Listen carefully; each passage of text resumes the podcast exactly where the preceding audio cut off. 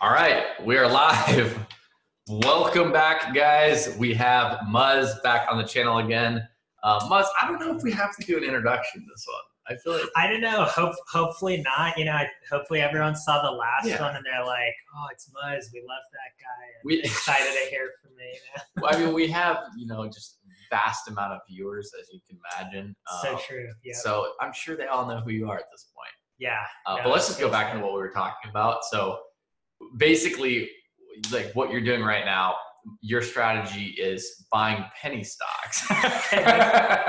This this is like a very new thing, uh, and you know, I don't I don't intend to you know come on here and, and be one of those guys that's like, "All right, guys, I know how you can be rich overnight penny stocks." In fact, I I'm, I'm interested. yeah, yeah. You know, just listen to the rest of this podcast. You will be a millionaire Yes, afterwards. that's that's what I'm looking that's how we get the views. That's what right? the views. I'm gonna. That's actually gonna be the title of the podcast. So you guys are you're in for a treat. We have Muzz. Um, he can teach you how to be a millionaire, and we're gonna talk about whatever the hell we want to talk about today. Exactly. But specifically, I want to dive into the situation because okay, so what we were talking about originally was the GameStop stuff that's going Yeah. on, uh, the Wall Street people, uh, r slash Wall Street bets on Reddit that was you know manipulating that, and then you specifically were saying like your strategy right now.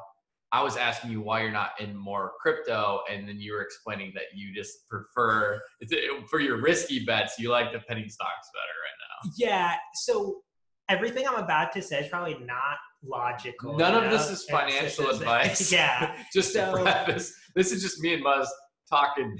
Yeah, just to, to have fun.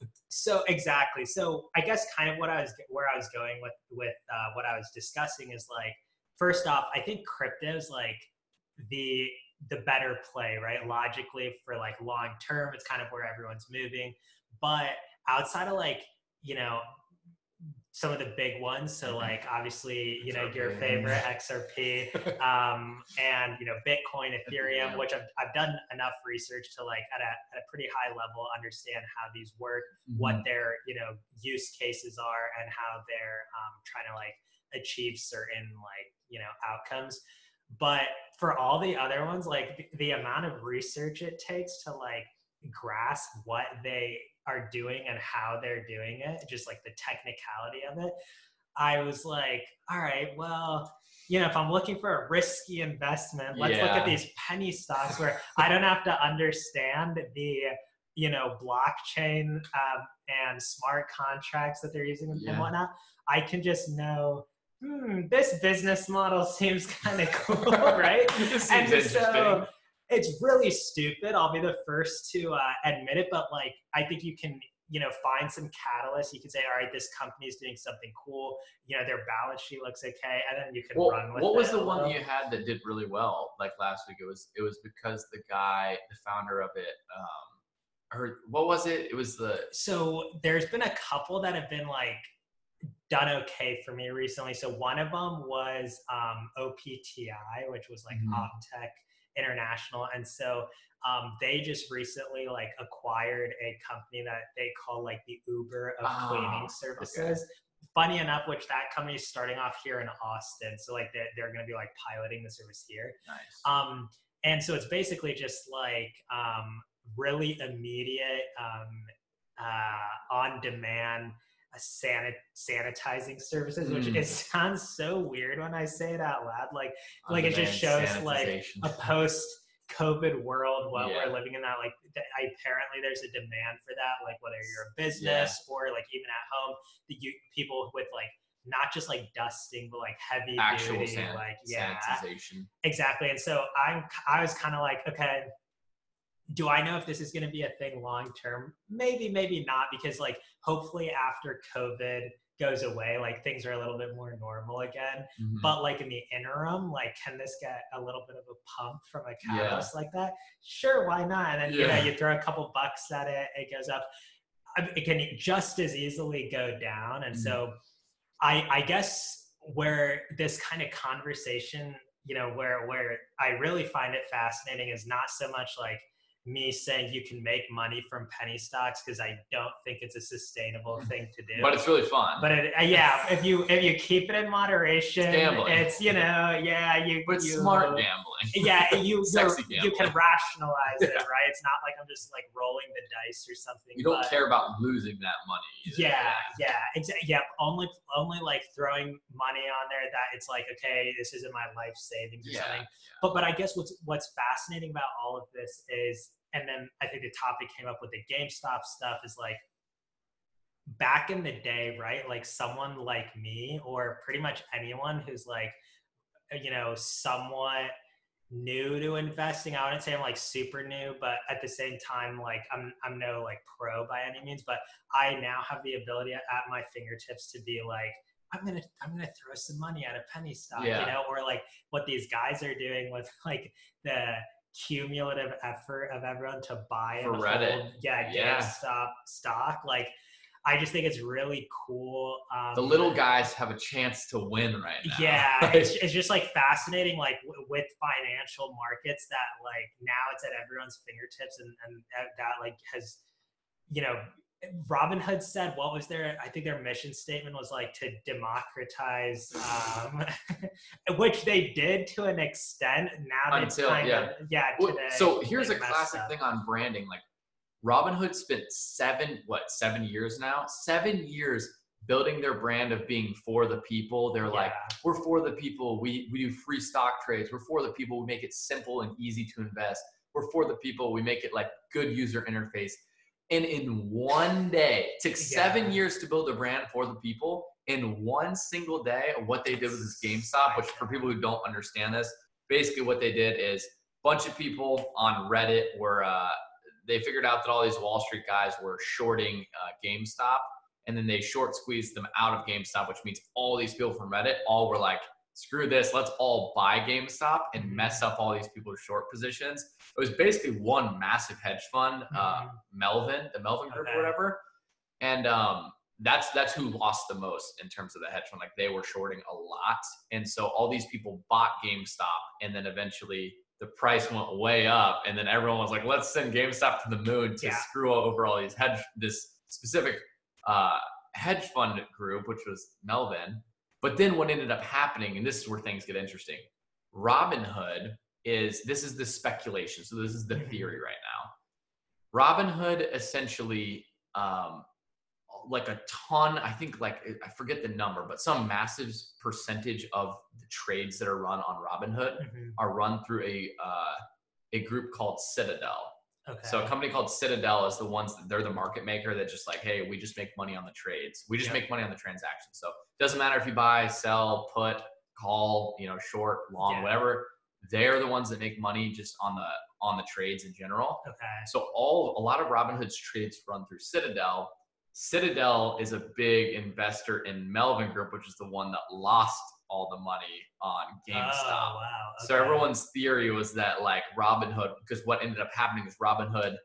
Um, I don't know if other exchanges did this, but Robinhood specifically, which is where a lot of these retail smaller investors Yeah. are trading, halted all. Uh, I think they allowed people to sell it, but you they couldn't- halted and they said you could not no longer buy There is a GameStop, day, yeah. AMC, or any of those like ones that were like in the the Reddit. And there, yeah, because there was a point in, in the day I just tried searching for those like uh, GameStop just to see okay what's the price, Yeah. and it wasn't even coming up. I mean, okay, so think about it. That means guarantee the only the only thing you could do is sell, which I don't even know if you could sell, but if the only I think they even locked I think it was halted on all trading. Okay. The excuse from Robinhood is that oh, we want to protect our investors. Who are you protect? You're protecting the big hedge funds, which Yeah. is crazy because like if you think about it like logically, um like from their perspective, it's probably better for them. Like if they're losing billions of dollars, for example, Mhm. on this trade,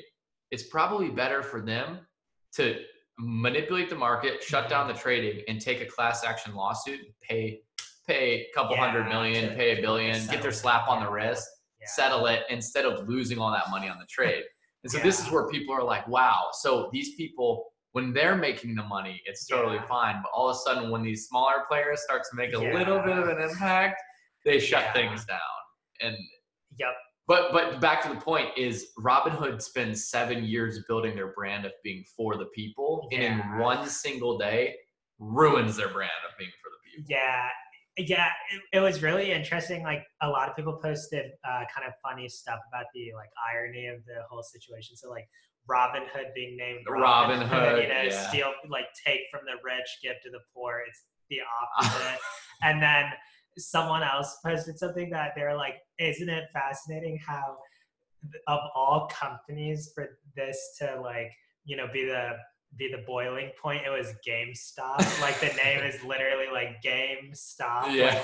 like, these hedge funds have to stop this game of you know messing with us like it was just like a funny little like people you know there's always those poetic people that Yeah. find these uh Well, it's, it's a poetic things. situation. It's the little guys Yeah, like finally getting the, the getting the upper win, hand on like one one stock. literally. yeah yeah But the, yeah. for people that think that like, oh, they're destroying all the hedge fund managers, like, come on, like they destroyed Melvin Group, but like yeah in reality, a bunch of these NIA. other hedge funds probably made a killing on it. Yeah, yeah, and and I, I mean I don't know enough about you know the damage they took, but I'm sure like they have enough to rebound. From, Oh, you know, it. like this. Well, I mean, I I, imagine. yeah, Yeah. I would. I mean, I'd hope like well, that's the thing. That even if they stopped it, so yeah.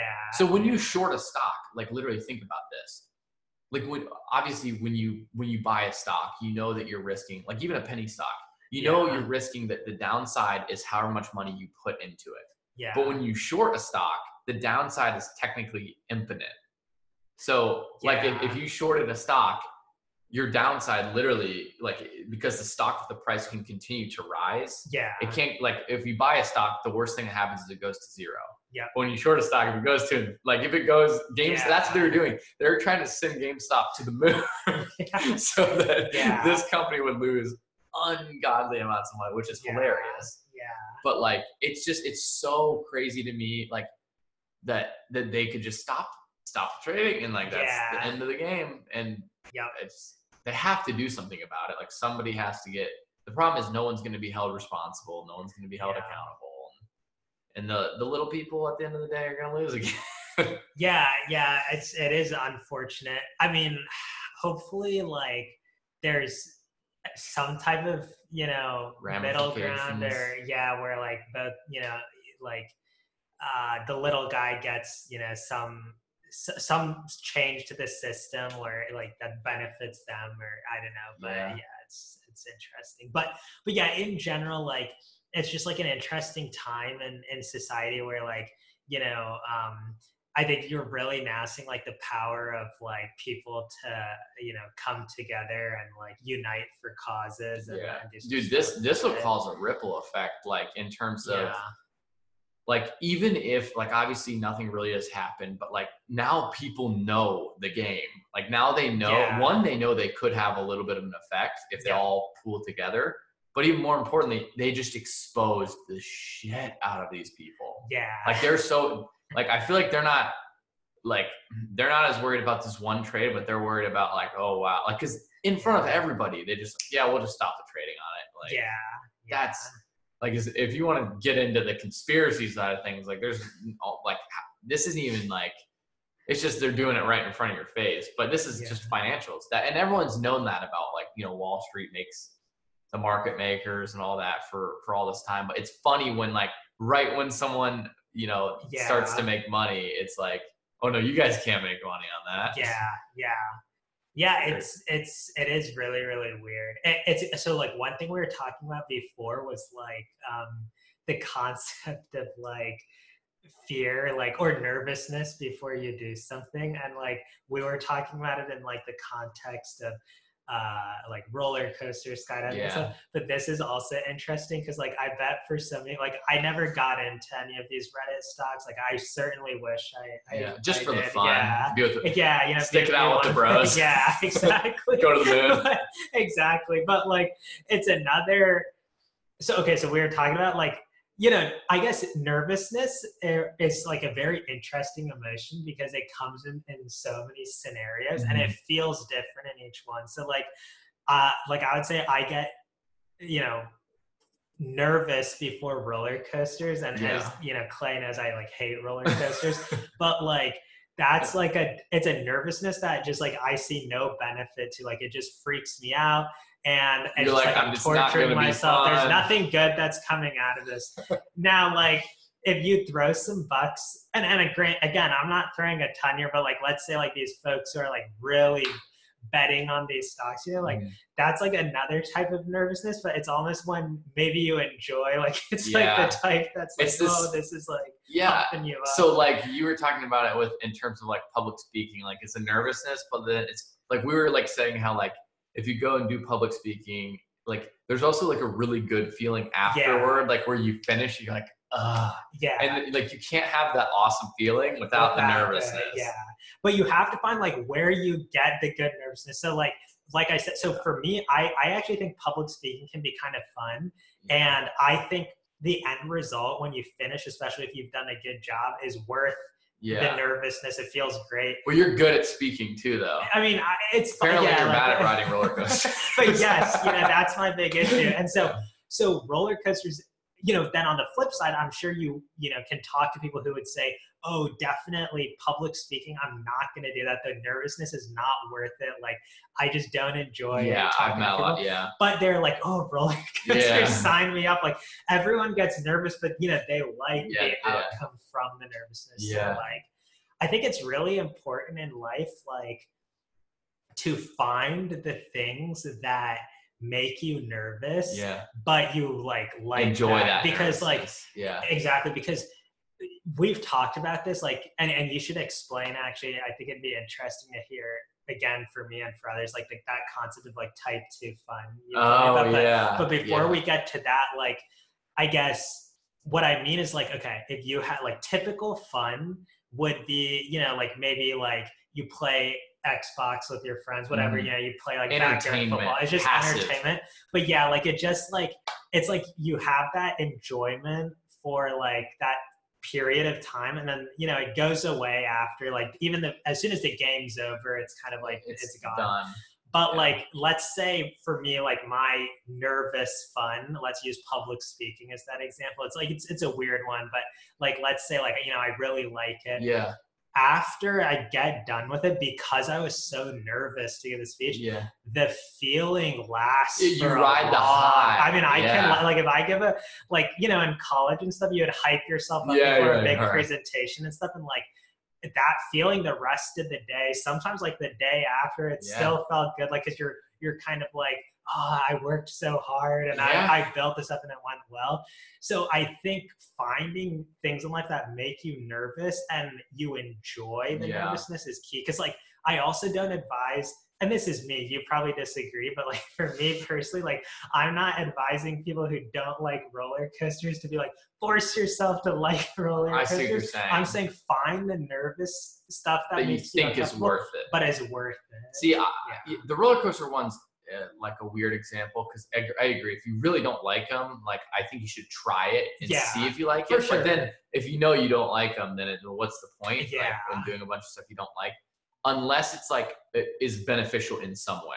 So like I I think the feeling that you're talking about too, like the more nervous you get, the more the better you feel once it's done Once- for sure. But at the same time, it goes along with like doing anything hard. Like yeah. like for example if you go and like the type 2 fun thing Yep. is like just being able to it's like it's like fun that involves some sort of like danger or uh, um, suffering or like physical exertion or like yeah. it's it's something that has an element of like uh like emotion attached to it like it has to have like an emotional component and like you can get that stuff a little bit from video games but it also like it's important to uh to have that piece of like exhilarating like Yeah. physical or like something to get the endorphins going because like if you do anything hard once you're done with it the harder that thing was the more you ride the high of it like yeah. like so like uh public speaking is a good example like i talked this weekend in front of uh, a decent amount of people and i felt really good after i was done for the whole like weekend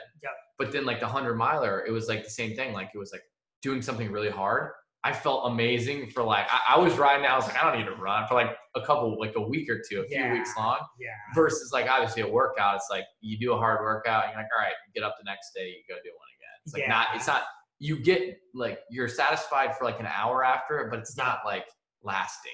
Uh, Yep, exactly. So I- I think like yeah, that concept of type two fun, like finding you know activities that like push you out of your comfort Mhm. zone is like pretty fascinating. And I, I guess one other thing to add with it is like, and like I think you do a good job of this is like, what's interesting is like if you do want to channel this feeling of of nerves and like you know you know on on like feeling uncomfortable, you have to always do um what do they call it in weightlifting? Like uh, progressive, Progressive overload. overload, yeah. You need to do that for kind of your mind too, because like yeah, eventually, like okay, let's say like I, you know, in college, like I was saying the example of like I used to get like kind of nervous before like giving a presentation, but I would enjoy it. Let's say like I do a bunch. If I did a bunch of those, eventually you have to imagine I get to a point where I'm very Yeah. comfortable and like I'm like oh presentation in front of my classmates let's go this is easy easy. so then you have to find like either find a new nervous thing, like a you know maybe Yeah. roller coaster Yeah. does present the chance if I end up enjoying it, but or Step or it up. continue do Yeah. public speaking, but now say I'm gonna find venues where like people will allow me to speak about something and it's totally new and or comedy or like or you know, something like that. Yeah, like improv yeah. stuff like that. If if you like that. Um, and that concept of progressive overload um, allows you to like not become so comfortable with something that Mhm. you lose the nervous. Yeah, well, that's know? that's the other thing too. Like whenever you do anything hard, like any anytime you're like doing whether it's physical or it's like mentally straining, like that nervousness feeling, like it makes you feel alive. Like you feel like yeah, like when you're in those moments, you're like, oh my gosh, like like everything in your body is like operating at a different level Yeah. because you're like, holy shoot, like like every all your systems are on like a different level. yeah, And Yeah. versus if you're just laying on the couch like mindlessly watching TV or something like that, it's like there's different levels. Like obviously there's time for each of those, but yeah, I feel like where people like like they forget to uh to keep expanding into different things. Like Yeah. for me, like over the past year, the, the thing that's helped a ton is like committing now to something and then Mhm. figuring out the plan for later. yeah, I know I'm gonna be super nervous. I know I'm not gonna be ready for it. yeah, I know I'm not gonna, you know, it's probably not gonna end up perfectly, but like the fact that I just commit to like whatever it is I want to try, then I can figure out the plan later. And then I get that good nervousness. And then even if I fail at it, or even if it like goes the wrong way or, you know, whatever it is, I still like, I can rest on the fact like, okay, at least I tried. And then I can try again the next time. Yep. So I, I think that progressive overload's good, but I'm also like a huge proponent of shoot something way higher than you think you can achieve and just like figure out the rest of the plan later. yeah, It's like it's a combination of doing both. Like it depends what it is, but like sometimes you don't like people would wait for the opportunity for progressive overload rather than like creating it. So like yeah, if if they're like for Derek, Nick, and I when we were going, the the only example I can think of is running with this. Like Mhm. we didn't know how to you know run, so we went out and we ran a half marathon together. And then Yeah. two weeks later, there wasn't a race; we just ran a marathon. And then a couple weeks later, then we signed up for a hundred Yeah. without knowing if we could do it or not. We had no idea, no plan. Like, but that that made me, Nick and Derek, like so excited yeah, and so nervous that it, it made it such a fun experience. Yeah. Like I can look back on that part of my life and be like, that was so cool. yeah, and memorable, Memorable. Yeah. Like I'll never forget my whole life that that day because of like of how like nervous and excited. And, and so I, I think doing stuff that puts you way out of that comfort zone, Yeah. even if you're not ready for it, like even if you have, you're like, oh, you know, I don't think I've I've overloaded myself to get to that level yet. yeah, I I think it's worth taking risks every now and then. Yeah, no, that that makes sense because like I think another concept we've talked about is um, just like um, constantly taking action. Just like is is the best way to motivate yourself. So like for example, um, you know, like maybe if you're on the couch, right? Like the thought of of going for a workout is like pretty daunting, but Yeah. then the moment you like actually are there, you're like, okay, this wasn't bad. It's just like getting yourself up and going. So I think I guess with your scenario of like just like scheduling something or just like instantly like um aspiring to like a very ambitious goal Mhm. it kind of forces you It trickles the action. Yeah. th- Because all of a sudden, like now that thing's on the counter, like some people, like if you set the bar too high, like like you said, progressive overloading is helpful because you know if you set that really high goal, Yep. it could be crippling for some people. Like it could be like, oh my god, there's no way I can do this, and then they just Yeah. take no action. But for me, if I put that thing on the calendar, Yep. that the big calendar that's that's right there, um, year at a glance calendar. No, like if I if I schedule something, I'm the type of person that I know. Okay, now I have to reverse engineer. I have to do the work. It Yeah. forces me into action. But some people are the opposite, where they're like, "Oh, I, I see that thing, and it, it makes me like overwhelmed." Yeah. So I think it depends on the person too. Like some people like to build up to these big, like yeah, nervous type challenges, Yeah. and I think some people do better if they're like just full set. just full. yeah, I mean, I think that so when you just like go for the ambitious goal, the nice thing about it is like you can still set like the baby steps to get Yeah. there. Um, and you know, it's actually interesting is like so um, at Facebook, they're kind of into the philosophy, and I think this is common at a lot of tech companies because tech is all about like innovation and like pushing yourself. Like, at, if you find yourself at, as a tech company ever saying, "What's the next achievable goal?" Mm. it's a really bad sign. Like if I was an investor and like I see that the CEO is like, what's the next achievable goal? It means okay, this company is no longer in a growth state. Do we even consider them a tech company at this Yeah. point? Because now they're like they just you know have a product or a service and they're just like you know um, not innovating yeah, anymore. they're just cash cow at that. point. Exactly. So, um, like at Facebook, a concept they have is like always set goals that you don't think you can achieve a hundred percent. Like if, if if you're doing goal planning and you think, yep, I can achieve a hundred percent of this goal, it means that you're not pushing yourself enough. And then you build out the plan to get there. So like again, you don't have to get there hundred percent, but to your point, you can like then map out the steps to like Yeah. achieving that. And that really that's how people, you know, that concept of like leveling up. Yeah. That's really kind of I think how I, you do I it. think too it's it's so much about like you said like reverse engineering and making that plan i Mhm. think like the, the part that people get overwhelmed is like you live your life in daily increments all you have to do is figure out what am i supposed to do today yeah. that gets me closer to that goal so like Yep. people like even if i set this massive goal of like i want to go do you know i want to make a million dollars for example i want to make a million dollars this year Yeah. if you break it down, it's like a certain amount per day. And you're like, okay, Yeah. or a certain amount per week. And you're like, okay, so how am I going to actually do that? Well, maybe it takes you 10 sales calls that day to get that amount of money and you have a certain product that you're like, whatever it is, you can reverse engineer it down to be like, what do I have to do today to get it done? And for like a lot of things, the daily action that's required is like not that much. It's like, just do this daily action. It might take you two hours, might take you four hours, might take you one hour, mm-hmm. whatever your goal is. And then all of a sudden, if you just do it every single day over two months' time, a month time, or three months' time, however long it takes you, all of a sudden that day arrives when it's the day of your big a, a challenge or Yeah. your nervous challenge or whatever, and then you can accomplish it because you've been putting in the work every single day.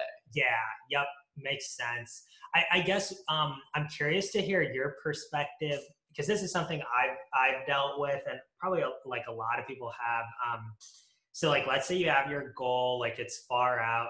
It's not going to be every day a step forward, right? You're going to have Mhm. like plenty of days where it's like a step backwards. In fact, it could be like multiple days in a row. And so, like, now let's say like that ends up, you know, putting your goal in jeopardy. So like completely. So like let's say for you it was the hundred miler, and you're like, you know, making good progress in the first week, but now let's say you have an injury, Injury, or like yeah. something like that. Um, and this could apply to so many different scenarios, but like let's just use this example. Physical, yeah. So I guess how what do you do in that scenario if you're like, okay, now the goal is like truly unachievable? Yeah. What, what So, so again, it's the same thing of like people are overwhelming themselves with the outcome. They really want that outcome. Like whenever I'm in like a situation like that, I don't care about the outcome. So like Mm. I genuinely like I want the outcome to be so cool to achieve the right outcome. Yeah. But if I can just reverse engineer and know like, okay,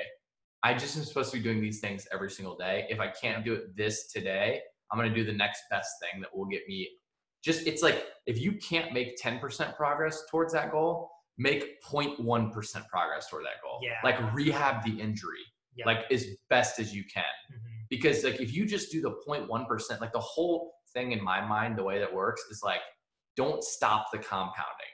Like if Yeah. you start, if you just stop everything and you start working against yourself and the compounding goes the opposite direction, Mhm. meaning like everything that you were building for, I call it Yeah. like holding the line. Like there's some days where you just have to hold the line, Yep. which means like in, in my head, you truly can't get, um, you can't hold the line. You can only get worse or you can get better every day, Mhm. but you can get better by just 0.0001%.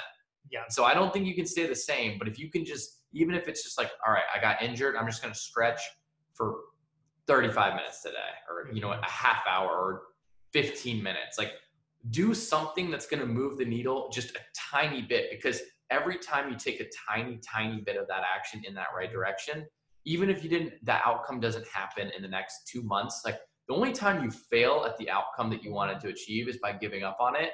Yeah. Or you didn't hit it in the right timeline.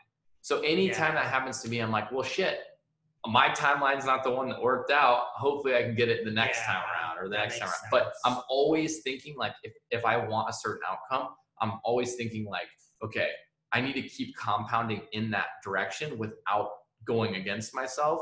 And the way I do that is just one percent better, one percent better, and then eventually, once I'm not injured anymore, or you know another race comes around, I'll go and do that one. Like maybe maybe Yeah. the outcome was unachievable on this timeline, but it doesn't mean it's unachievable forever. Like that type Yeah. of mindset. Okay.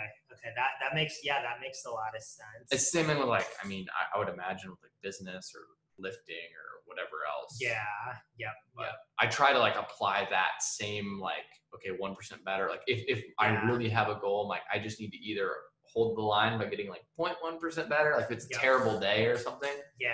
But I will always want to compound it in the right direction by taking some type of action.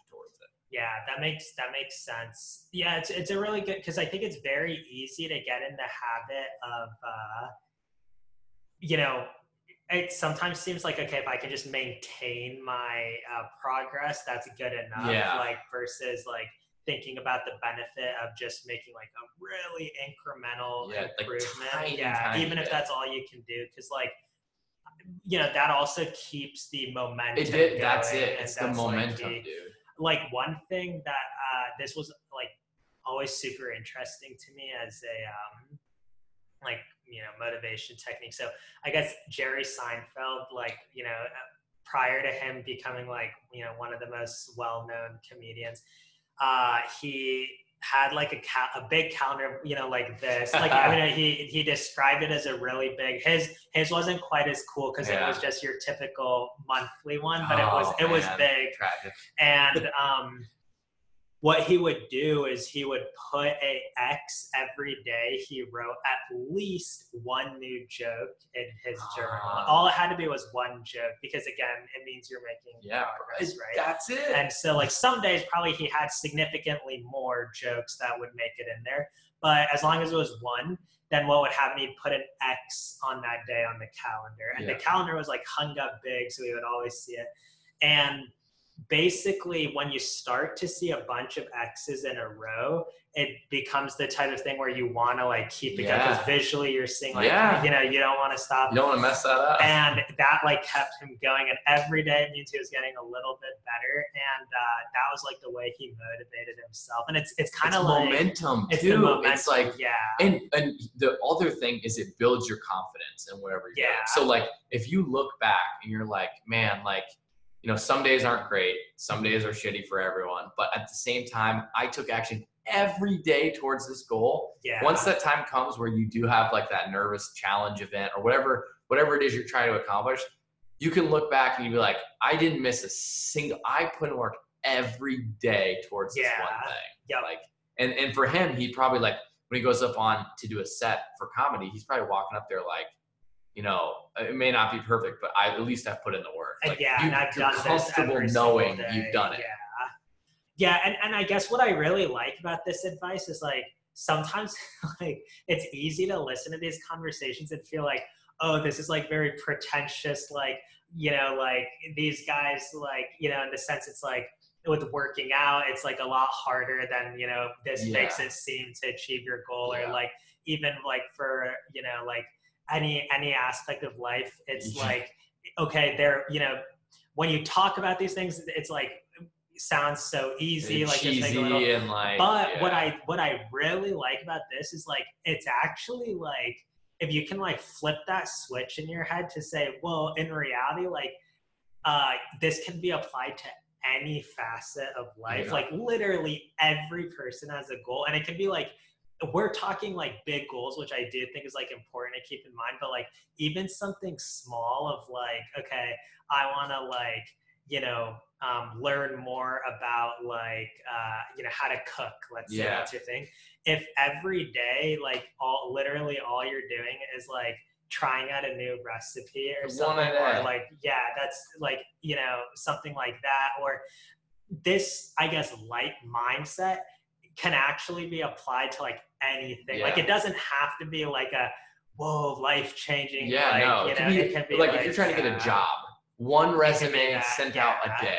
Yeah. Like, or like even if you want to like get in the habit of like okay i want to live a more like clean organized life like let's say that's your thing like i went through a phase like that like where it was like i really wanted my room like neat and clean but it was like it always felt like an all or nothing like one day i have to sit down and like push, clean everything yeah. right like cleaning your room is probably like one of the most basic things i can distill down to where this philosophy still comes into play because like you could say every day I'm gonna like organize one, one section, section, you know, yeah. and like I think this concept like it doesn't have to be like a pretentious like yeah this is how I achieve like life changing goals. It can be used for that. I think people should keep their mind open Yeah. to the power of of of that mindset, but like it really can be applied Yeah. to anything. Well, I think so. The reason I think people do that, they think of like doing things in these big monumental pushes of work where they're like,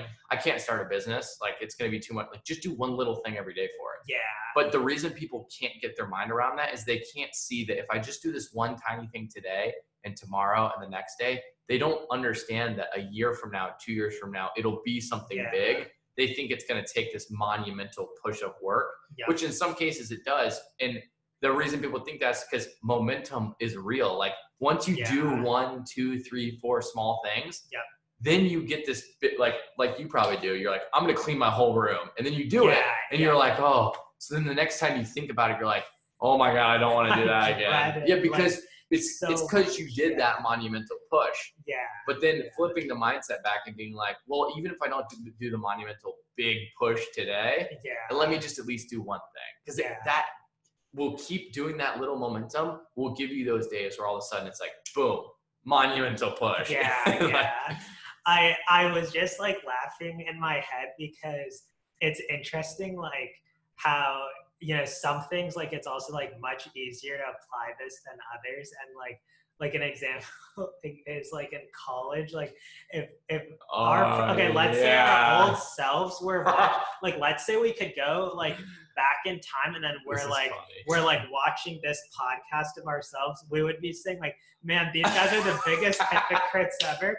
Because like when it came me to, especially, yeah, like, oh to my- study for an exam or something, like um, it would always be like, "Okay, let's just make Oh, the the night before, the days before, complete hell." I was the worst like, about yeah. this too. Like I was the biggest procrastinator. I still probably am. Like if I had to take a test today, I'd do the same thing. And so it's just funny, like Yeah. I think that that goes to show. But like, I know I can do the big monumental push though. like Yeah, I know like big, when the deadline is set, you're the same way. Like when the deadline is set and you're like, it has to be done by today. Yeah. If we have to stay up three days in a row to get it done, we'll figure it We'll out. yeah. Like, like I just I just think it's funny because like I think this is fantastic advice and I, I think it's, it's yeah. it, it's the right advice right like we, we should implement it more but It's not I always also do- practical. and and I and, and I just think it is funny like even like it's worth pointing out like if other people like if my mom for example or like someone was watching this they'd be like all right well I can I don't have it in writing but I I can say verbatim Muzz you've mentioned before yeah, when I have to cram for something, that's when I really get Yeah, motivated. yeah, you know, me too. So it's like funny, like the the you know, duality. the duality of it. I do think the mindset we were talking about before about the bite-sized chunks, progress every day is, is for sure the the right way to go. But I'm just saying, like Mm. everyone's like, it's like a it's a very tough thing. To But do but here's the difference. We didn't give a shit about the tests. Like I'm Yeah, talking about like, and that's like kind of goes back to like some people don't care about cleaning their room either. But like I'm talking about like when you if you really care about a goal and you really want to achieve one specific thing, just a ha- you have to take one action a day towards that. yeah. Like what? So for my sales team, uh, my team of SDRs, the people that do outreach Yeah. for my for my company, what we're doing now is like we used to be doing like uh, I would have them like you know sending out personal video messages and and LinkedIn messages and Yeah. Instagram and Facebook and, and uh, like as many as they could a day. And you know I tell them like, hey, like use your time as wisely as you can. I don't want you to work eight hours a day, a day on outreach. You should be able to do this in an hour or two. So this week I'm testing something totally new where I'm like, scratch all of that. I want you guys to send three messages a day. I want you guys to send three messages a day. They're video messages. They're highly personalized. yeah. And then I was like, you'll do three on this, three on Facebook, three on LinkedIn, and three like it's it's a total of like I think five or ten messages a day. Like okay. it is a tiny amount compared to what they were doing. yeah. But I'm like, really focus and put your energy on this. I want you to be able to do it in less than an hour, work for one hour a day, and I just want to see the results. I'm just I'm curious to see like if they put in more like effort, energy into these specific small amounts of messages, Mhm. and they do it every single day with that compounding effect that we're talking about. I wanted to see the results, so I'm like, that's what I'm having to do. Yeah, so yeah. I have no idea if it's gonna work, but I'm That's excited to see the results. Yeah. Yeah, that's like it is cool, like the power of uh because there's always so much more potential somehow it feels like with the compounding effect. So like seeing where something like Mhm. that goes is like me and you did it for Pouch when we were when we were like, oh, like but we did the, the like I always tried to do it like three per day consistent Yeah, on like yeah. sending out messaging. yeah. But um I think We- I did the yeah, like 20 you did the 20 no, we both did it one day. Yeah, we were like, let's send 25 video messages today. yeah. And weirdly enough, it didn't even really help us. Like, yeah, it is it was almost like too much at once for it to be like like at a um at a like subconscious level that we probably didn't realize like i bet the quality of the videos were Terrible. worse because like three a day you you vi- like it's very visible like the energy level and like we may have at I tried the 25th one it's kind of like you may You lie know and tell name. yourself yeah, Yeah. like okay I, i'm i'm doing a good job but come on you're definitely Dude, not. those were pain. 25 Yeah. video messages in one day. the most frustrating Ah. was like if you if you did it and then you like You messed up. script, you oh, know, Oh, it's like no. and, and you're like oh, this is the 22nd one. yeah because there's a lot it was like 25 videos but more takes than 25 Yeah. because you didn't get it It took hours. time. It took probably five hours or something. For yeah me, or took a very maybe maybe less than but it was a long time. So we had to research the people too. yeah And yeah. dude, what did we ended up getting like one client? I, one think. I don't even think it was from but that. you know Yeah. was, was worth it but But that's the thing, dude, we never gave up on it We- until we, like reached a little bit of success with it. So Yeah. Yeah, a lot of things like that, like outreach, like even for applying for jobs and stuff, like I always like, you know, feel like it's a numbers game. The more you put out there and like it's a lot again, what I was saying is like at the at a subconscious level, like the more um, you do all at once, maybe you're like not tailoring your like Yeah. application properly. So like if you can kind of like pace it out. But then also it's, the other benefit is like you can improve like with an uh taking like each iteration potentially you could be, Could be better, better, and you can yeah. learn which is kind of like an added benefit yeah, like with outreach specifically, where people are like, it's a numbers game. It's it is kind of a numbers game because the more you, you reach out, the better. But it's also a people game. It's also For like it's also like, are the things you're sending out quality enough and personalized Yeah. enough to make someone interested in talking to you? And so that's the whole point where I'm like, that's why I did the I flipped this uh, approach and I'm like, I just want to have a team. I want to have a like a team that it's, so simple what we do. It's an hour a day of outreach. Yeah. These are the three things. You just got to do this every day. Yeah. and see the result. I don't. I hope it works. I don't know if it will. Yeah, that'll be super interesting. Yeah. But let's take it back to uh to your because we never even got to teach these guys how to become millionaires yet uh, with the penny with the penny stocks idea. you know, you First saved all- the best info for the yeah. end. yeah. Thank you guys for sticking around. You guys knew. You guys knew that we were gonna get to the millionaire chat at the end. Um, I want to one. I want to quickly talk on like what you're doing, like in terms of like what just the idea of like the penny stock investing. Not not like this is like a. yeah, yeah. I'm just I know. I just between me and you Yeah, for. For the the fun of it. Yeah. Um, this is not like advice Yeah, or yeah. anything, obviously. Uh, but then I also want to talk about uh, a little bit of crypto, and then this those things where I think Chamath was talking about it too. You know that. Yeah, yeah, Yeah. yeah. So um, those companies that are helping companies IPO. Oh, this this SPACs. SPACs. Yeah. SPACs. I think Yeah. that is super interesting. Those companies. Yeah.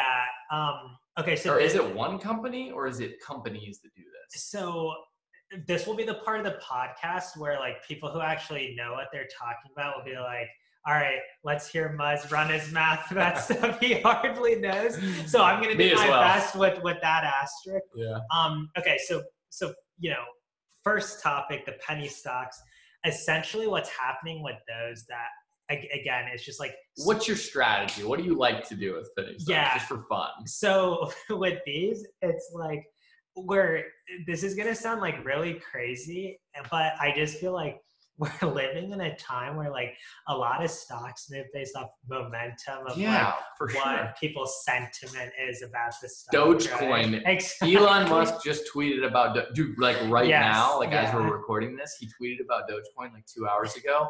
It's up four hundred and seventeen percent. Okay, exactly. So like, you know, stocks are moving in a weird way. Like, and I'm just trying to like get a better sense of is it possible right now to like make money off of what I perceive as like people's sentiment? Momentum? Yeah, and Oh, for sure it is. And so I'll basically find a uh, you know a company which is getting a lot of buzz on like you know Reddit, Media, Twitter, and yeah. yeah. like any any source. but hasn't media, taken off yet. yeah like i don't want to like end up chasing it um, but then i'll also look at like the volume right so like if the volume's significantly higher than the the average volume that means all right like that buzz is starting to come in.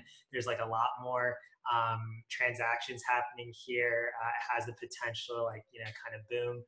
And um, so yeah i'm looking at like buzz around the stock the volume and then like i then will look for some sort of catalyst. So like there normally is a reason like people uh, will have some conviction around the stock like it could be something simple like earnings are coming up Mhm. or it could be something like okay um, you know like there's a new administration that like really likes green energy this stock is Mhm. probably going to thrive under these like executive orders that are coming out yeah. you know like it could be any you you almost have to like it, it really is You have like to guess weird- what people are gonna think. Yeah it, exactly exactly kind of you know and see like is this like big enough of a catalyst to where like i think it would bring in more you People. know folks and stuff like that yeah, and then from there it's just kind of like writing it out seeing what happens and, and i think like it's again it's a very uh rudimentary strategy Yeah. that like probably sounds like really really crazy but like I, it's more almost like an experiment that i'm just like curious can So you're just so you're looking for these these companies, and then you're finding them, and then you're being like, okay, if they have a catalyst, and I want I'm in early enough, are you just writing it up for a little bit? You're not writing. Oh no, very out. yeah. These are not long term Yeah, holds. these are just like Um, swing trades. and I hope maybe one day I find a company that like I really have conviction around, and I'm like, this is like a long, real, a true long term. Yeah, of course. Um, but you know, we'll like we'll we'll see. I guess um, Okay. in the penny stock game, like if if if that happens, um, and then I guess yeah, with the I was yeah, so you know like uh you know like those stock trading games like we had in college. Yeah. So I had this one strategy. It was the same thing with penny stocks, but it was the opposite. Um, if anyone out there is listening and they're like in one of those stock market classes in high school or college, Yeah. Do this technique. This will win you. This will win you the game, or it will lose you the game dramatically. but this is super funny to do. So whenever you're playing in those stock games, you um, because the markets aren't real, they're mimicking real markets, but yeah. the amount of shares that you can buy Mhm. don't have to be readily available, Okay. which means uh, like it's not a real market. Like the markets are are they're playing the same like numbers and stuff, Yeah. but it, it there doesn't actually have to be a buyer on the other end in these stock market games online. Yeah. Um, for like people who are practicing trading and stuff. So what I was doing is I was going and I was finding penny stocks, kind of what you were saying, that had blown up just on speculation, but were terrible companies. Mhm. So I'd find a penny stock. I would just look up like a fake Chinese company that just blew up just because people pumped it up. Mhm. So pump and dumps Yeah. but I would wait till it was it would pump all the way up, and then like right when I would see it start to like start to head back down, Mhm. I would short the stock. And typically, what happens is in the real stock market, you can't short that stock because in order to short the stock, that means you have to borrow X amount of the stock. Yeah. And so in real life, usually there's not enough shorts available for you to take a massive position on it. You may be able to get a couple of them, but everyone in the world knows the stock's going down. So Okay. the shorts that are available, they're already taken. So people short them like that.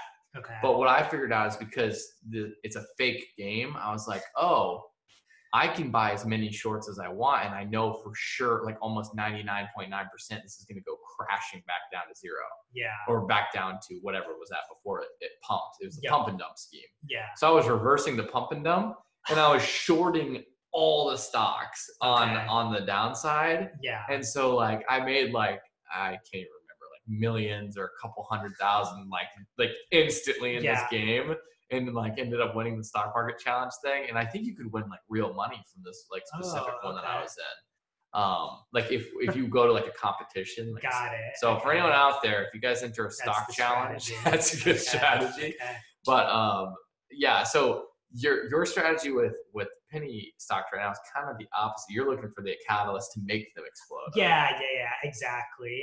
Because I'm not in the business of like shorting. you Yeah, know, that's stocks like yeah, and, and and and another layer of this is like there's a lot of like um, cool like APIs and like um, easy like I mean uh, there's a lot of websites out there that do this, but if you want to write your own script, it's really easy to have, like to see like what tickers are most mentioned on Reddit and Twitter, but also the sentiment around like so when people are Oh, tweeting about it, like are they bullish or bearish? Yeah. and like so i've i've you know dabbled in a little bit of that. And like i mean it, it really with like it has been interesting. Like i have seen like a uh, obviously like positive correlation if like sentiment is bullish around the stock Yeah. it's gonna you know it seems Going like it's going up now it's it's a dangerous too because it's like uh, you know there's a lot of bag holders who are just like Mhm. constantly bullish Bullish, and, like me on um, XRP. hey, hey, but we we uh, we have uh, hopefully like good reason to be, you know, and um, we gotta dive into crypto for these guys. Yeah, That's how we'll teach them how to be millionaires. exactly. Um, but yeah, that's like another fascinating route there. So what, what are the APIs? Do you have like a recommendation that you use or anything? Um, like a website or a, basically if you so if you like um i forget the exact name of the the the twitter one but it's it's, it's really easy um but essentially if you just google like um python library um twitter sentiment analysis you'll get a bunch of like python packages where you can just like easily write a script which will you lost everyone. no, trust me, it's like it's it's it, like you could look up a YouTube video and mm-hmm. learn this Okay, skill okay, in ten fair. minutes. That's you fair. know? Python, that's the beauty of this language, is it's like Not as crazy. As it Yeah, you can pick ah, it up. A little, you know, like you can sound like the biggest like like the smartest guy in the room if you're not with like people who have that background.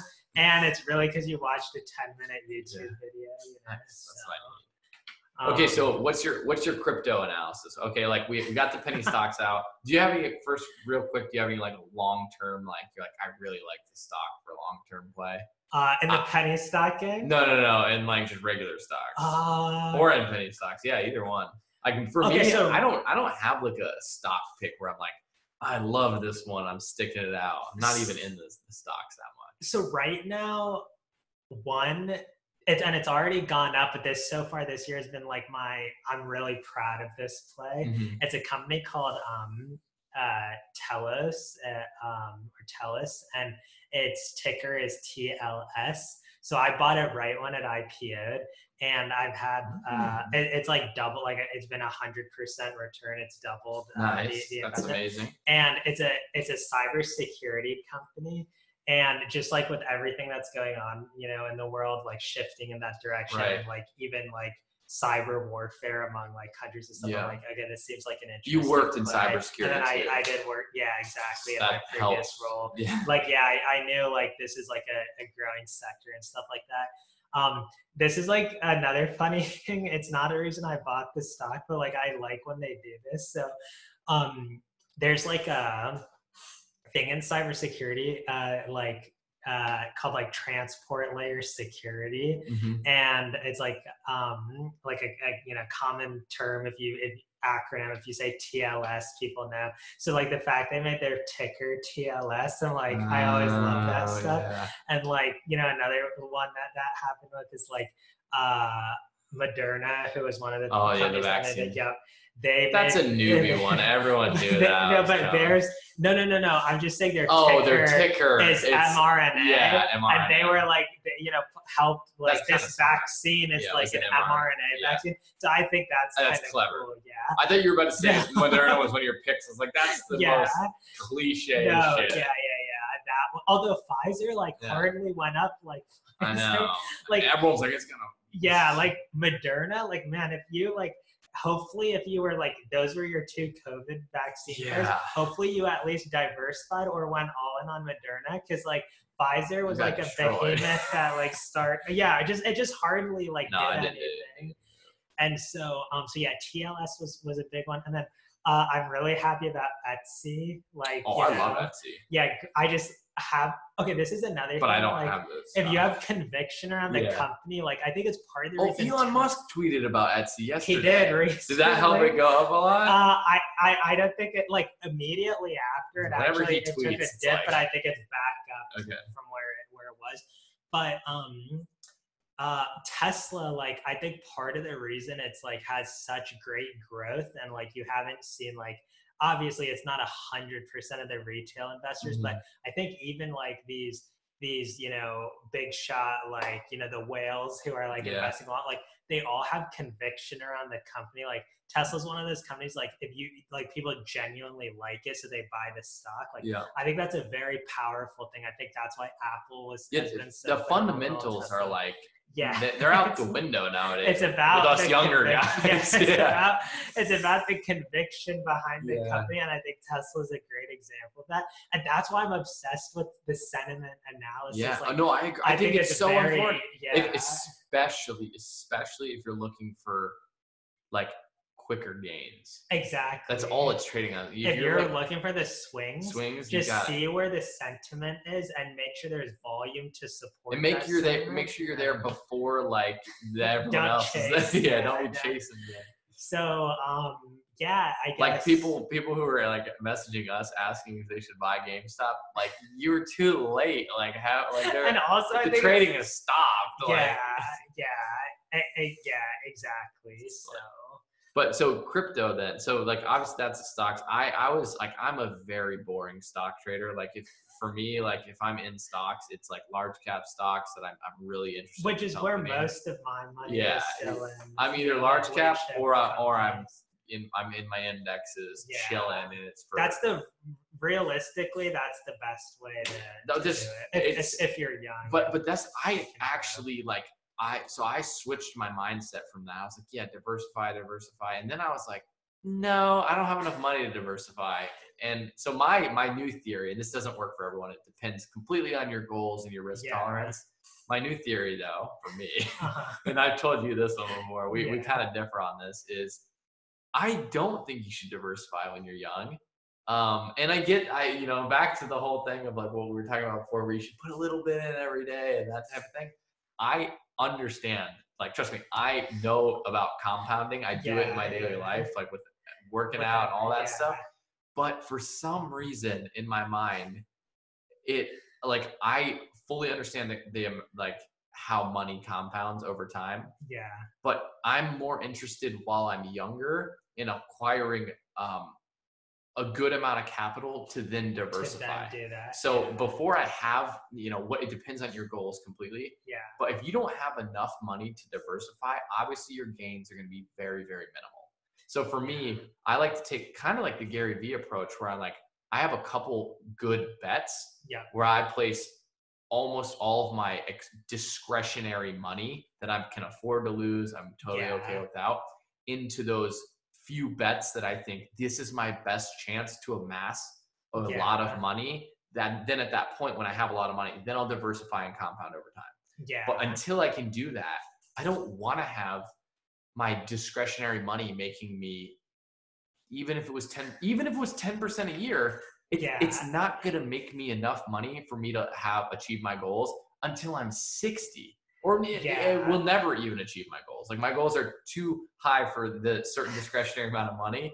So in my head, I'm like, okay, I need to outperform it. So I need to go and I need to place more money into my top bets yeah, acquire a bag and then do it. And and then again, the reason I think this way is because I want to have money when I'm younger, not when I'm well, not when I'm 70 and retire, 60, 60 and I retire.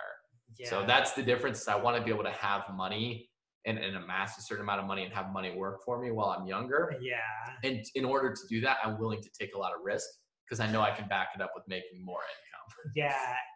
No, I think I think it, And like, crypto, that's all in crypto. yeah like i mean everyone like has their own philosophies and i think like you said it's all about your risk tolerance at the end of the day. Like for me like i still like i totally agree with the mindset of like you need to be aggressive while you're young and like Mhm. take those chances so but but i don't like necessarily like go all in all but in. that is you like do a little of both. yeah, like I'll have like a lot of my money. Like if I, you know, split up, if you saw pie chart of the total like portfolio, a lot of it's like in, you know, safe investments, those Mhm. those index funds that I'm gonna let ride out.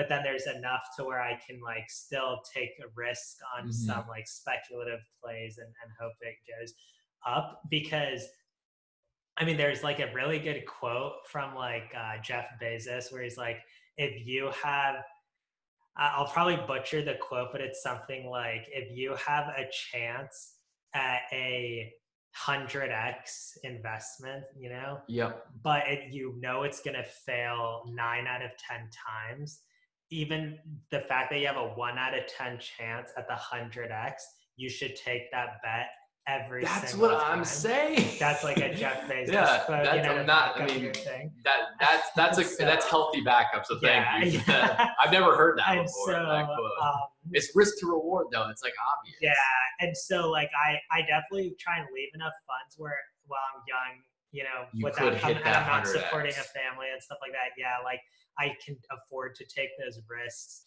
Um, But you're just not going all it's in not on all that. in, Uh-huh, yeah.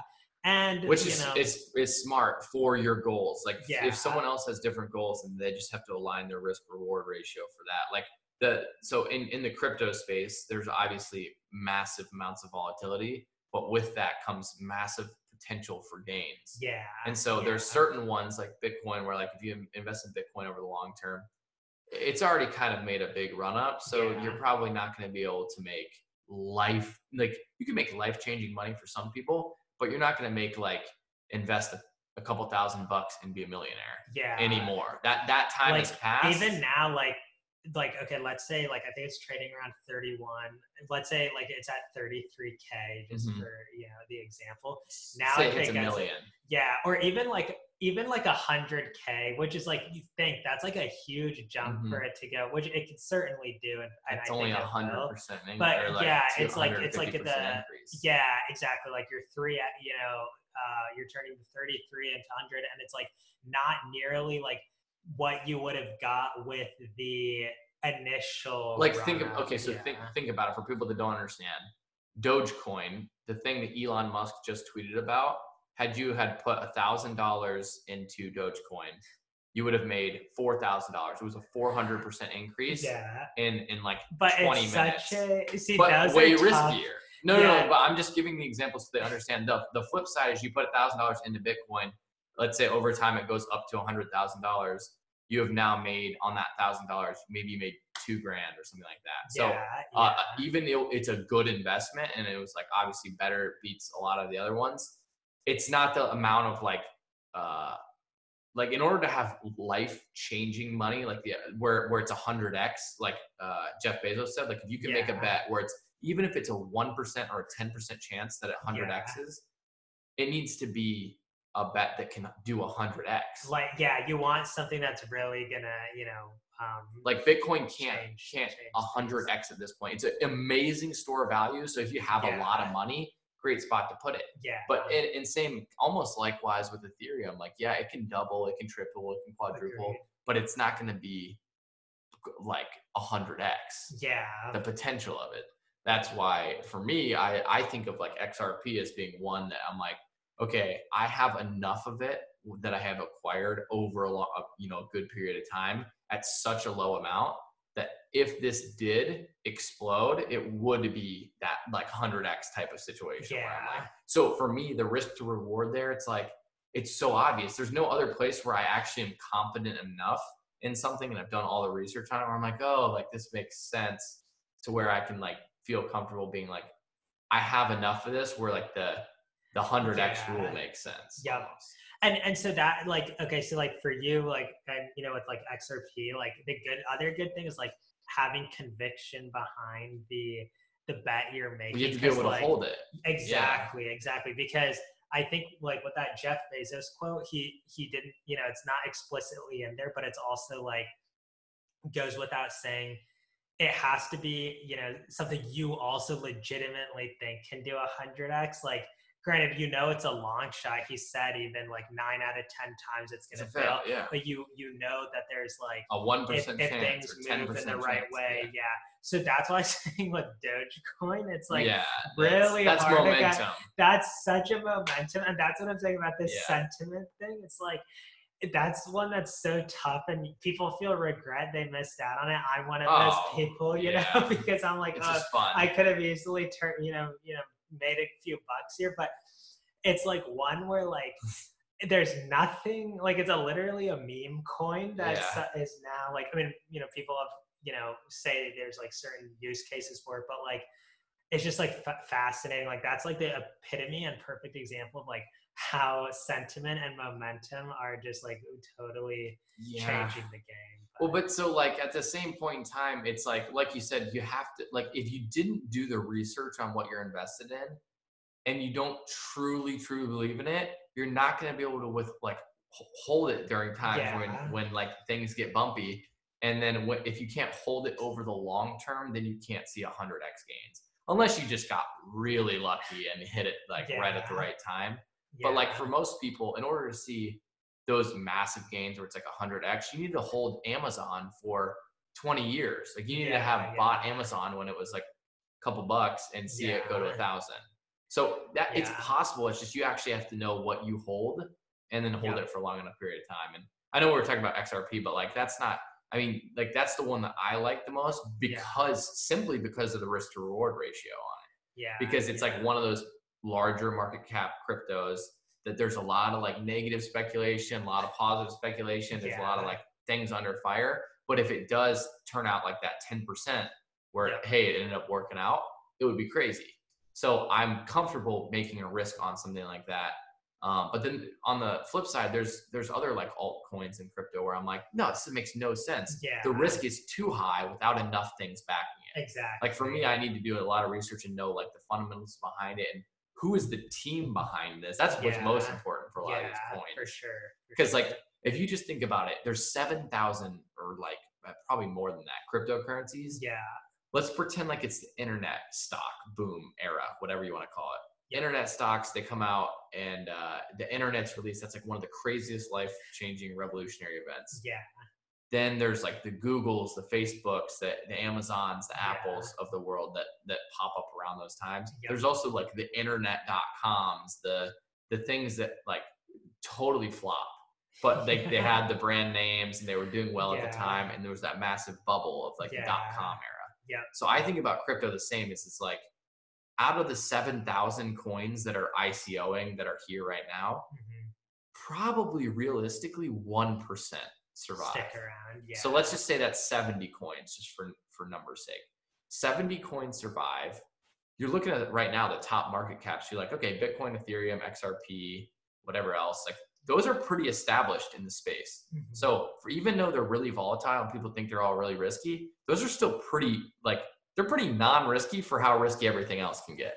yeah. And then you start looking at some of these other coins and you're like, okay, these are like pennies right now, and they're like yeah. there's certain things that are very speculative, and you start needing to look at like, okay, who's the team that's involved Yeah. behind this? How What's are they the trying to? what's the use case? Yeah. yeah and so like the way i feel like people are just like misinterpreting this is like this is a new asset class like there's stocks there's bonds there's real estate there's uh i mean there's really not that many asset classes so when you think about crypto having a new asset class invented only comes around maybe once every couple hundred Yeah. years statistically yeah. and you're like, okay, if this is an event that only happens once every couple hundred years, we're at the very beginning of it at this point in our lives when we can take risk on it.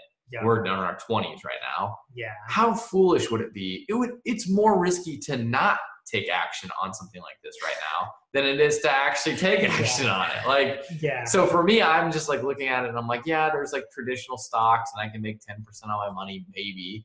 But the way that the the stock market's even working right now, they're just printing money left and right. Like it's setting crypto up to be a grand slam without even thinking about it. So it's like Yeah.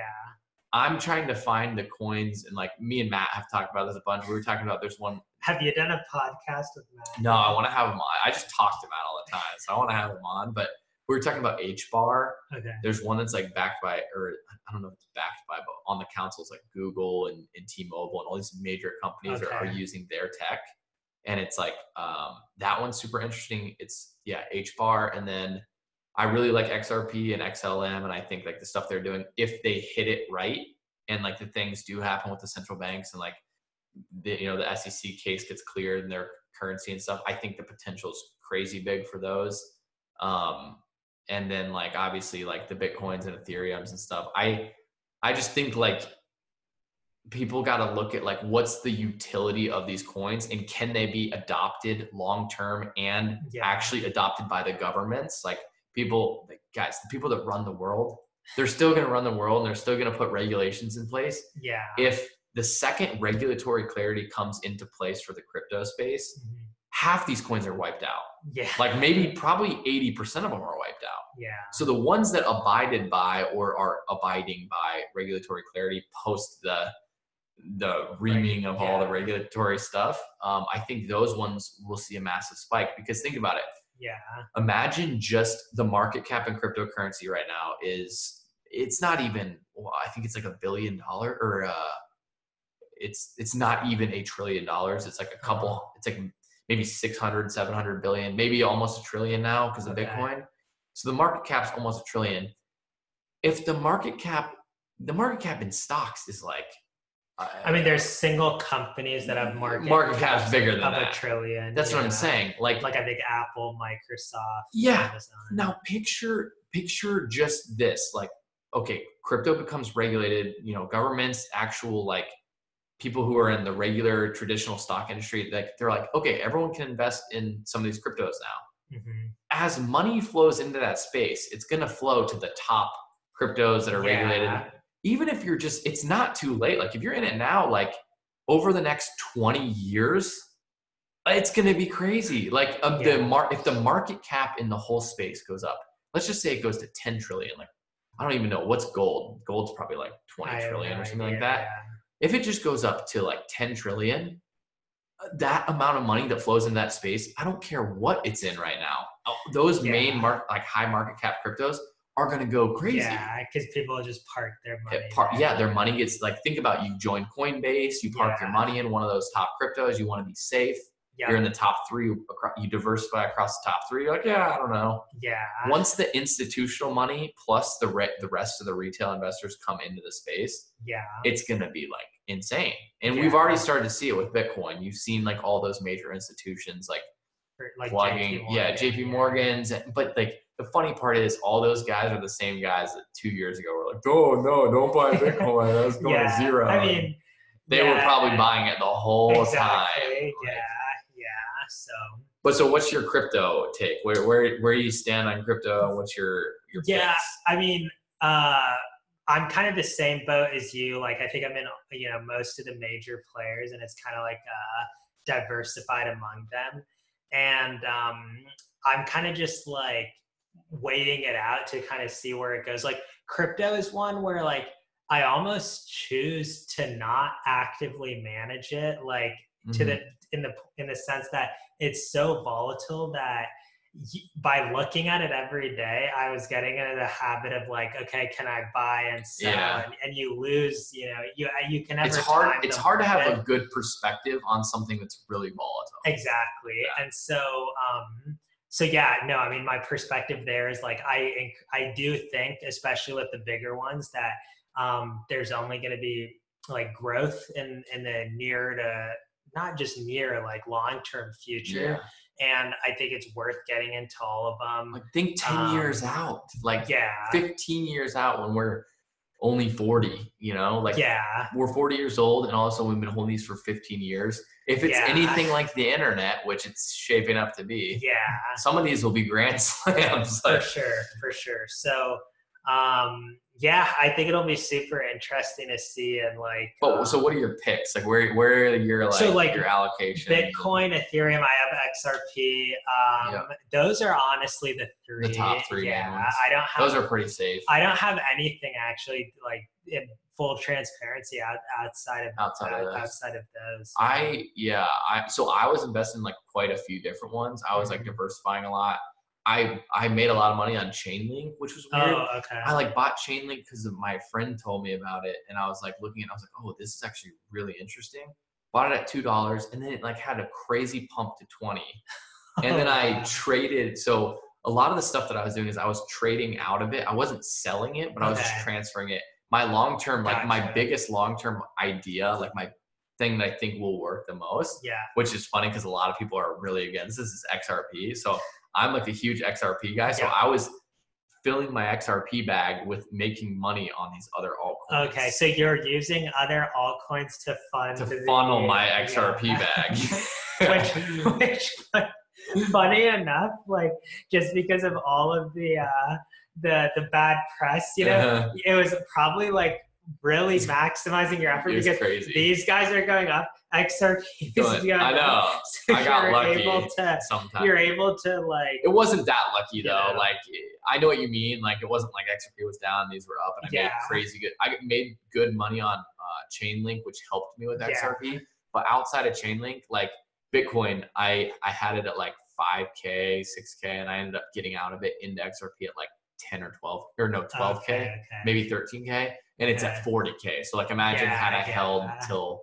So a lot of them, like I didn't make optimal decisions Well, on. but- XRP had a pretty crazy run all the way up yeah, ni- it's a ni- you know, 90 like yeah, like at its peak, It none like of us would have caught it. Yeah, probably. Derek saw it. But like that, that guy's like- up all night. you know, yeah, it was at like 90 something cents. but but I think then like a reasonable peak was you know sustained peak for a while was around sixty. I want to Yeah. say, and then, and then the SEC lawsuit. But that's the thing, like Yeah. w- even with all this this stuff going on, it's like people are so like nearsighted on it. It's like wait Yeah. till it plays out. If you're confident, like if you did the research and you're very confident in your bet, like I don't, this is kind of a uh, crazy thing to think about. But you and I, me, you, and CJ actually, I took CJ's money. I, I took my brother's money when I was a couple years back, and it, I invested in. We both invested in XRP um, and some other cryptos in like 2016 or 2017. I yeah, yeah, it was this- something like that. yeah, yeah. Like late, it was right around before that then. big bull run in, in 2017, and Mhm. so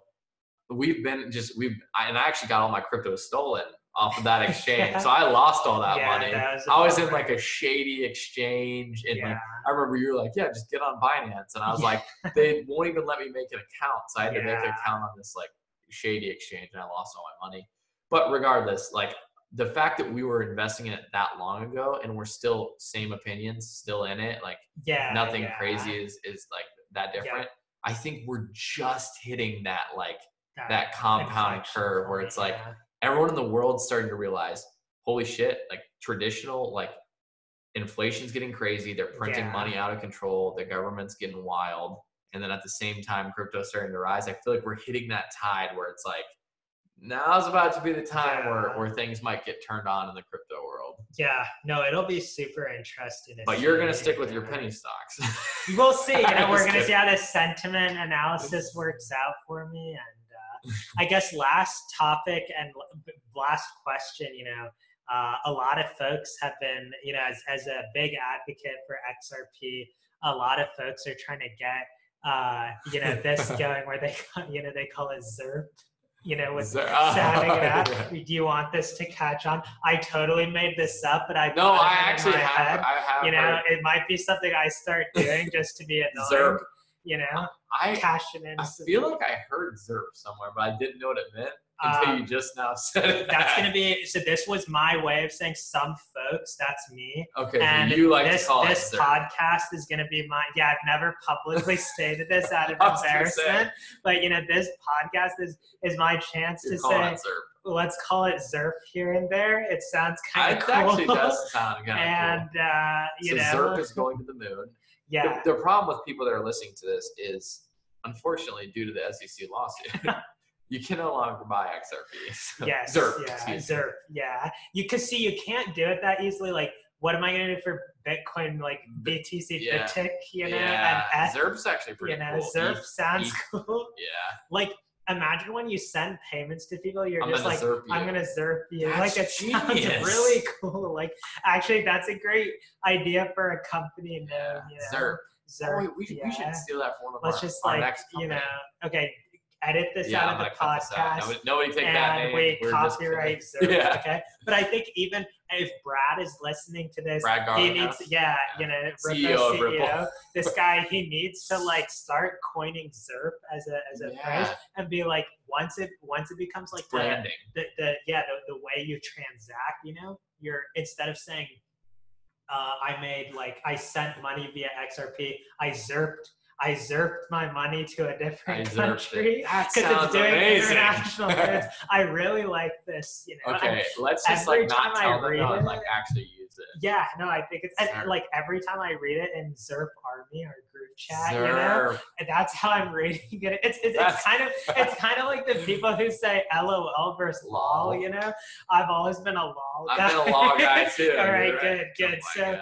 So yeah, this is something I've always done, but I just you know I, I figured where where is the best place to announce this, and what better than then the than Clay Company podcast. Yeah, exactly. So, That's incredible. uh, but but I think that's all I've got in the tank for, Yeah, for this Yeah, no, podcast because you I'm know with like you. We're, too many we're wrapping it ideas. up. We, we, we've given these guys too many, uh, too many stock plays, too many things, too many stonks to buy, too many things. to exactly. They're gonna be like, um, yeah, Muzz is gonna show up to the next podcast. He's gonna be like, well, guys, um, penny stock experiment didn't work out. I'm gonna Um, show up and I'll be like, well, guys, my XRP bag, my ZERP bags are still 100% packed. I'm ready for the moon. He's ready for it. Yeah, exactly. So who knows? Um, hopefully it's uh, it's it, I, I come with good news for the next one, but um, yeah, yeah, we'll yeah, see. you have to make now that you've now that you've openly talked about your penny stock game, you're gonna have to make even crazier predictions and trades. I know. I I managed to weasel my way out of this podcast without giving a single penny stock pick that I'm like, Ah, look out for this one. But with the one I am talking time, about, yeah, I'll, I'll, I'll throw it out there just for folks. You know, let's see what happens. This you can judge me on this one. Oh man, he's confident. no, no. I, I, it's one. I, it's not a long-term play, but I'm excited about Major League Football as I'm talking about it. All right, people are dying. What's the ticker? MLFB. All right. MLF. So people are dying for football. All right. Yeah. You know, we we uh, had a weird season with the NFL. Like, luckily, it, it- you know, we're having the Super Bowl next week. Um, and you know it worked out but like i think people still have a desire for football major league football guys look at you know today's date january 28th January 28th.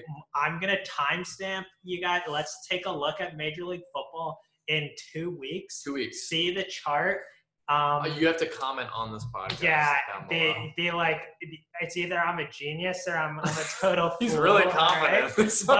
But, but let's see. This is actually one of my dude, this is one This of my be on worst ones now. to, to give out because a lot of the, my passion for this one is the fact I'm a You big just like football, football, fan. yeah. And the idea to like say I'm, I'm a part owner of a of a football league is like a really Ah. cool thing. Muz Muz is a part of the football. For all my football, I, well, I have a lot of football. There's a so- Col- there's gonna be a Columbus team, the Columbus Union. Really? yeah. So Go um, Buckeyes, but yeah, So Columbus Union. uh, actually, it might not be. I might have gotten ahead of myself. It might be the Ohio Union, not the Columbus, but still cool. that's still And kind of a weird name because we have the Union. maybe I should maybe I should State. play it in the league. I think so. I should try to I bring my so. walk on. For those of you guys out there that didn't make it to the NFL that were trying to walk on places, this is your chance. This is your chance. Um, start talking about Major, Major, League, League football. Yeah, get the word out there. express your interest. Let's get that sentiment Get the higher. stock. Um, to the let's moon. all buy this stock. Let's all be owners. Yeah, in it. But but yeah, this is the one I'm gonna put out. You know, I'm gonna put out there and allow people to judge me. You're gonna make money just on all these crazy I'm amount of pumping viewers. it. I'm pumping it right.